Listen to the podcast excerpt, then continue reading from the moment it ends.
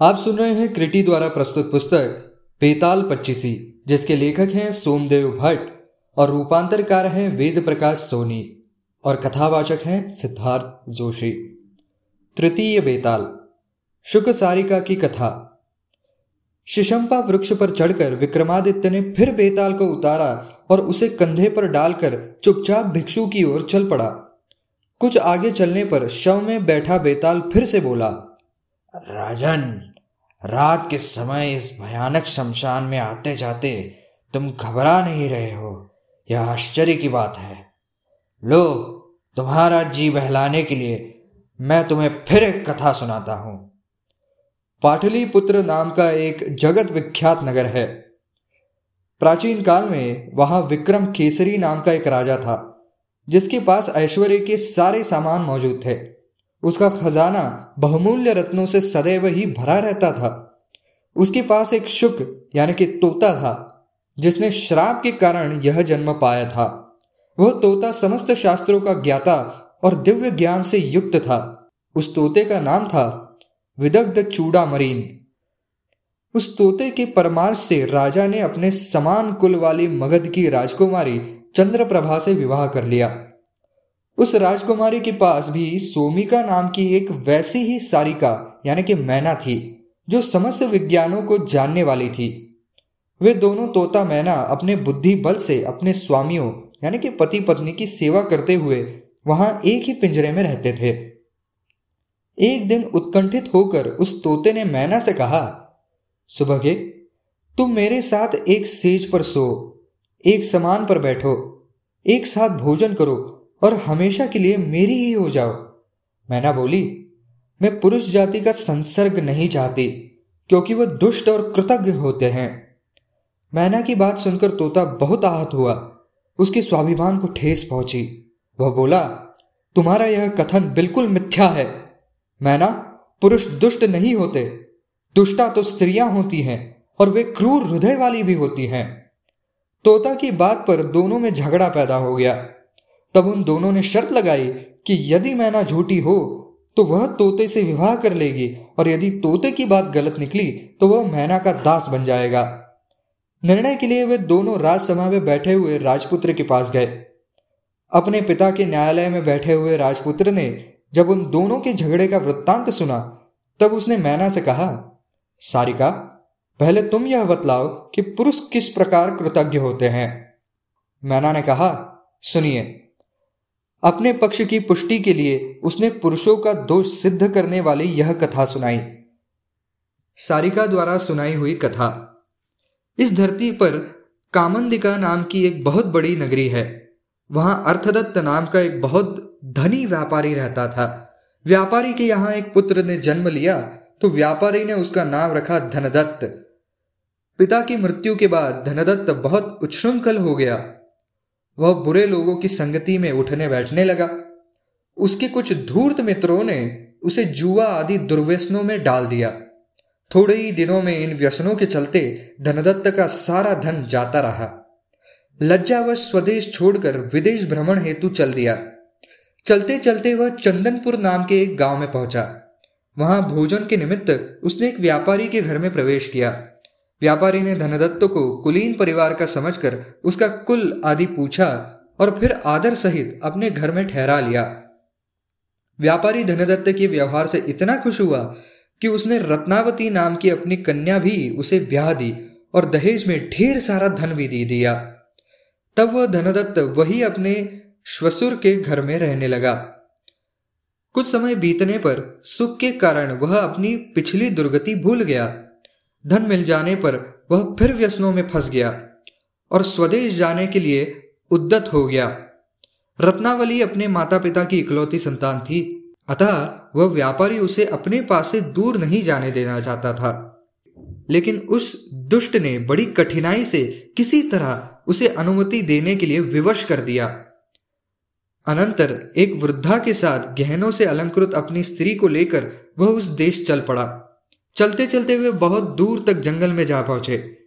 वहाँ चारों ओर भय बतलाकर उसने अपने स्त्री के गहने लेकर अपने पास रख लिए। धन के लोभ से उस पापी ने अपनी गुणवती स्त्री और उस वृद्धा को एक खंदक में धकेल दिया। खंदक में गिरते ही वृद्धा तो मर गई, लेकिन झाड़ियों में उलझ जाने के कारण उसकी पत्नी नहीं मरी। किसी तरह वो रोती बिलखती उस खंदक से बाहर निकल आई। उसका शरीर क्षत विक्षत हो गया था। जगह जगह राह पूछती, वह बड़ी कठिनाई से अपने पिता के घर पहुँची। अचानक इस रूप में लौट आने पर उसके माता पिता सकते में आ गए। उन्होंने कारण पूछा तो रोते रोते उसने कहा, पिताजी डाकुओं ने हमें मार्ग में लूट लिया। वे मेरे पति को बाँध लेकर गए। उन्होंने मुझे और वृद्धा को खंदक में फेंक दिया। वृद्धा तो मर गई, किंतु ईश्वर कृपा से मेरे प्राण बच गए। मैं खंदक में चीखती चिल्लाती रही। देव योग से एक पथिक ने मेरी आवाज़ सुन ली और मुझ पर कृपा करके मुझे खंदक से बाहर निकाला। मैं किसी प्रकार मार्ग से, राहगिरों से रास्ता पूछती हुई यहाँ तक पहुँची हूँ। बेटी के मुख से उसकी विपदा का हाल सुनकर उसके माता पिता ने उसे धीरज बंधाया। तब वह सती अपने पति का ध्यान करती हुई माता पिता के पास ही रहने लगी। उधर उसके पति ने स्वदेश पहुंचकर थोड़े ही दिनों में अपने साथ लाया हुआ धन जुए आदि में गंवा दिया। जब वह बिल्कुल कंगाल हो गया तो उसने सोचा, क्यों ना अपने श्वसुर के पास जाकर फिर धन मांग लाऊं? मैं उनसे कहूँगा कि उनकी पुत्री उसके घर भली प्रकार रह रही है। ऐसा विचार कर वह ससुराल की ओर चल पड़ा। जैसे ही वह ससुराल के करीब पहुँचा छत पर खड़ी उसी दिशा में देखती उसकी पत्नी ने उसे पहचान लिया और तुरंत दौड़ते हुए नीचे उतर आई। दौड़कर वह उस पापी के चरणों में जा गिरी। डरे हुए अपने पति को उसने वह सारा वृत्तांत कह सुनाया कि पहले किस प्रकार उसने झूठ मूठ अपने पिता से डाकुओं के उपद्रव की बात कही थी। सारी बात जानकर धनदत्त में हौसला पैदा हो गया और उसने निर्णय लेकर अपने श्वसुर के घर में प्रवेश किया। उसके श्वसुर ने प्रसन्नतापूर्वक अपने दामाद का स्वागत सत्कार किया। इस प्रसन्नता में कि उसका दामाद डाकुओं की गिरस्त से जीवित बचाया है। उसने अपने मित्रों और संबंधियों को बुलाकर महोत्सव मनाया। तत्पश्चात धनदत्त वहाँ अपनी पत्नी सहित अपने श्वसुर के धन पर फिर से मौज करने लगा। इतनी कथा सुनाकर मैना ने आगे वृत्तांत कहा, हे राजन एक बार रात के समय उस नृशंस ने जो कुछ किया, वह यद्यपि कहने के योग्य नहीं है, किंतु फिर भी कथा के प्रसंग में कहना पड़ रहा है। उस दुष्ट ने अपनी गोद में सोई हुई पत्नी की हत्या कर दी और उसके सारे गहने लेकर चुपचाप अपने देश की ओर चला गया। जब मैना ने आक्षेप लगाया कि पुरुष ऐसे पापी होते हैं तो राजपुत्र ने तोते से कहा, हे शुक, सारिका अपनी बात कह चुकी है। प्रत्युत्तर में तुम्हें जो भी कुछ कहना है, कहो। तब तोते ने उन्हें एक कथा सुनाई। शुक द्वारा कही हुई कथा। तोता बोला, हे देव, स्त्रियाँ भयानक साहस वाली दुश्चरिता और पापिनी होती हैं। इस संदर्भ में आप यह कथा सुनिए। हर्षवती नाम की एक नगरी में एक धनवान बनिया रहता था।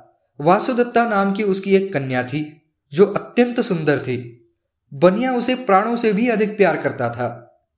उसने अपनी कन्या का विवाह समुद्र दत्त नाम के एक सजातीय युवक से कर दिया था, जो सज्जनों के निवास स्थान ताम्रलिपि में रहता था। समुद्र दत्त सज्जन था, वह वासुदत्ता के समान ही रूप यौवन वाला था। सुंदर स्त्रिया उसकी ओर इस तरह टकटकी लगाए देखती थी, जैसे चंद्रमा को चकोर देखता है। एक बार जब वासुदत्ता का पति अपने देश में था और वह अपने पिता के घर थी तो उसने दूर से एक पुरुष को देखा। उस सुंदर युवक को देखकर वह चंचल स्त्री कामातुर हो गई और अपनी सखी द्वारा उसे गुप्त रूप से बुलवाकर उसके साथ काम क्रीड़ाएँ की। उसके बाद भी वह उसे गुप्त रूप से अनेकों बार मिली। उसकी उस सखी के अलावा किसी और को इसकी करतूतों का पता न चला। एक दिन उसका पति अपने देश से वापस लौटा तो उसके सास ससुर ने इसका बहुत आदर सत्कार किया और उसे उचित मान सम्मान दिया। अपनी इकलौती संतान वासुदत्ता का पति होने के कारण उनके लिए वह सबसे प्रिय व्यक्ति था। वह सारा दिन उत्सव उल्लास में बीता। रात में वासुदत्ता की माता ने अपनी बेटी को सजा सवाकर उसके पति के शयन कक्ष में भेजा। किंतु वह एक ही सेज पर सोकर भी अपने पति के प्रति अनुरक्त न हुई। दूसरे पुरुष में मन लगा रहने के कारण पति के आग्रह करने पर भी वह नींद आने का बहाना किए पड़ी रही। तब राह की थकावट और मदिरा के नशे से चूर उसके पति को जल्द नींद आ गई। धीरे धीरे घर के सब लोग सो गए। किंतु करवट लिए वासुदत्ता जागती हुई अपने प्रेमी के विचारों में खो रही थी।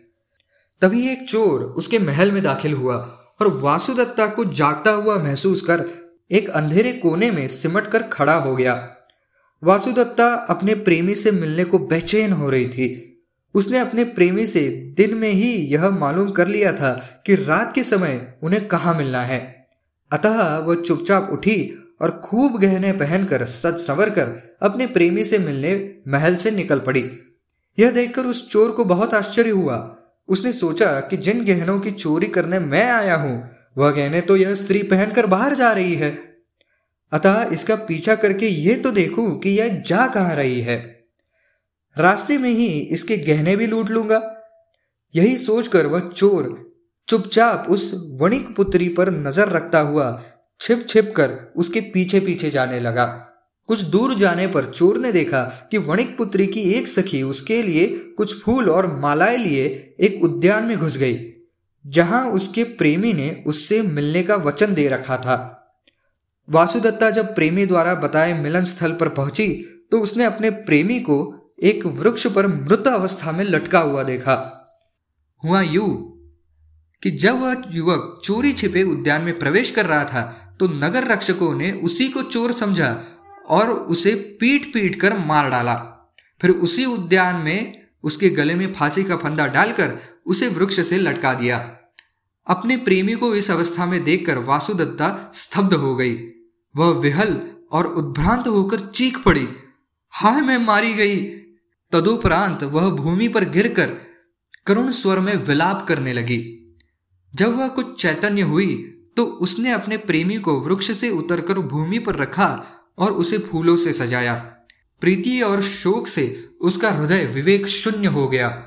उसने उस निष्प्राण शरीर का आलिंगन किया और उसका मुख ऊपर उठाकर वह जो ही उसका चुंबन करने लगी, त्यो ही उसके प्रेमी ने, जिसके शरीर में बेताल प्रविष्ट हो गया था, अचानक अपने दांतों से उसकी नाक काट डाली। पीड़ा से तिल मिलाकर वासुदत्ता तुरंत उससे दूर हट गई। लेकिन इस विचार से कि कहीं वह जीवित तो नहीं है, वह अभागिनी फिर से उसे आकर देखने लगी, जब उसने देखा कि उसके शरीर पर बेताल चला गया है। और वह निश्चेष्ट तथा मृत है, तब वह डर गई और हारी सी रोती हुई धीरे धीरे महल की ओर चल पड़ी। उस चोर ने छिपकर यह सारी बातें देखी। उसने सोचा, इस पापिनी ने यह क्या किया? अरे स्त्रिया का हृदय तो बहुत भयानक, घने अंधेरे से भरा, अंधे कुएँ के समान और बड़ा गहरा होता है। चलूँ, देखू अब क्या करती है। ऐसा सोचकर कौतूहल के कारण वह दूर से ही फिर उसका पीछा करने लगा। मणिक पुत्री अपनी उस कोठरी में पहुँची, जहाँ उसका पति सोया पड़ा था। तब वह ज़ोर ज़ोर से रोती हुई चिल्लाने लगी, बचाओ बचाओ! पति के रूप में इस दुष्ट ने मेरी नाक काट डाली है। इस तरह बार बार उसका रोना चिल्लाना सुनकर उसके कुटुंबीय जन और माता पिता सभी घबराए हुए उसके शयन कक्ष में पहुँचे।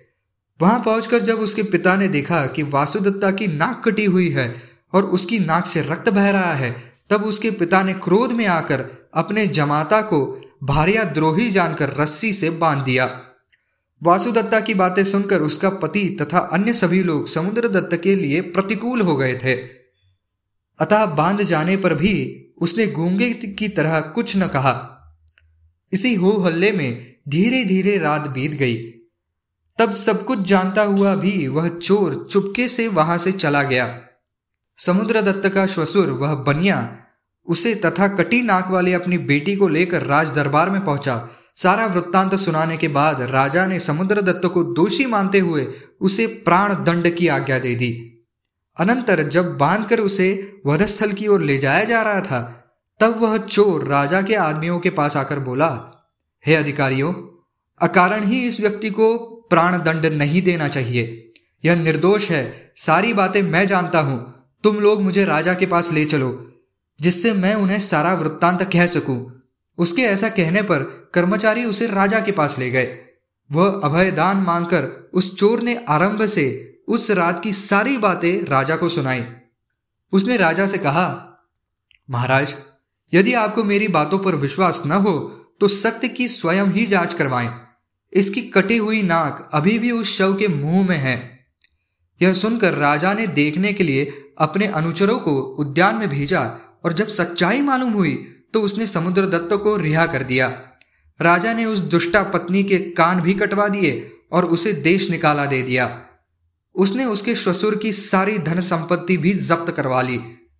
इतना ही नहीं, उस चोर पर प्रसन्न होकर उसे नगर का अध्यक्ष भी नियुक्त कर दिया। इतनी कथा सुनकर तोते ने राजा से कहा, हे राजन इस संसार में स्त्रियाँ ऐसी दुष्टा और स्वभाव में विषम होती हैं। इतना कहते ही उस तोते पर से इंद्र का श्राप जाता रहा और वह चित्ररथ नाम का गंधर्व बनकर दिव्य शरीर धारण कर स्वर्ग को चला गया। उसी तरह तत्काल ही मैना का भी श्राप दूर हो गया और वह भी तिलोत्तमा नाम की अप्सरा बनकर सहसा ही स्वर्ग चली गई। यह कथा सुनाकर बेताल ने राजा विक्रमादित्य से पूछा, राजन तोता मैना के अपने अपने आक्षेपों का निराकरण हो गया था।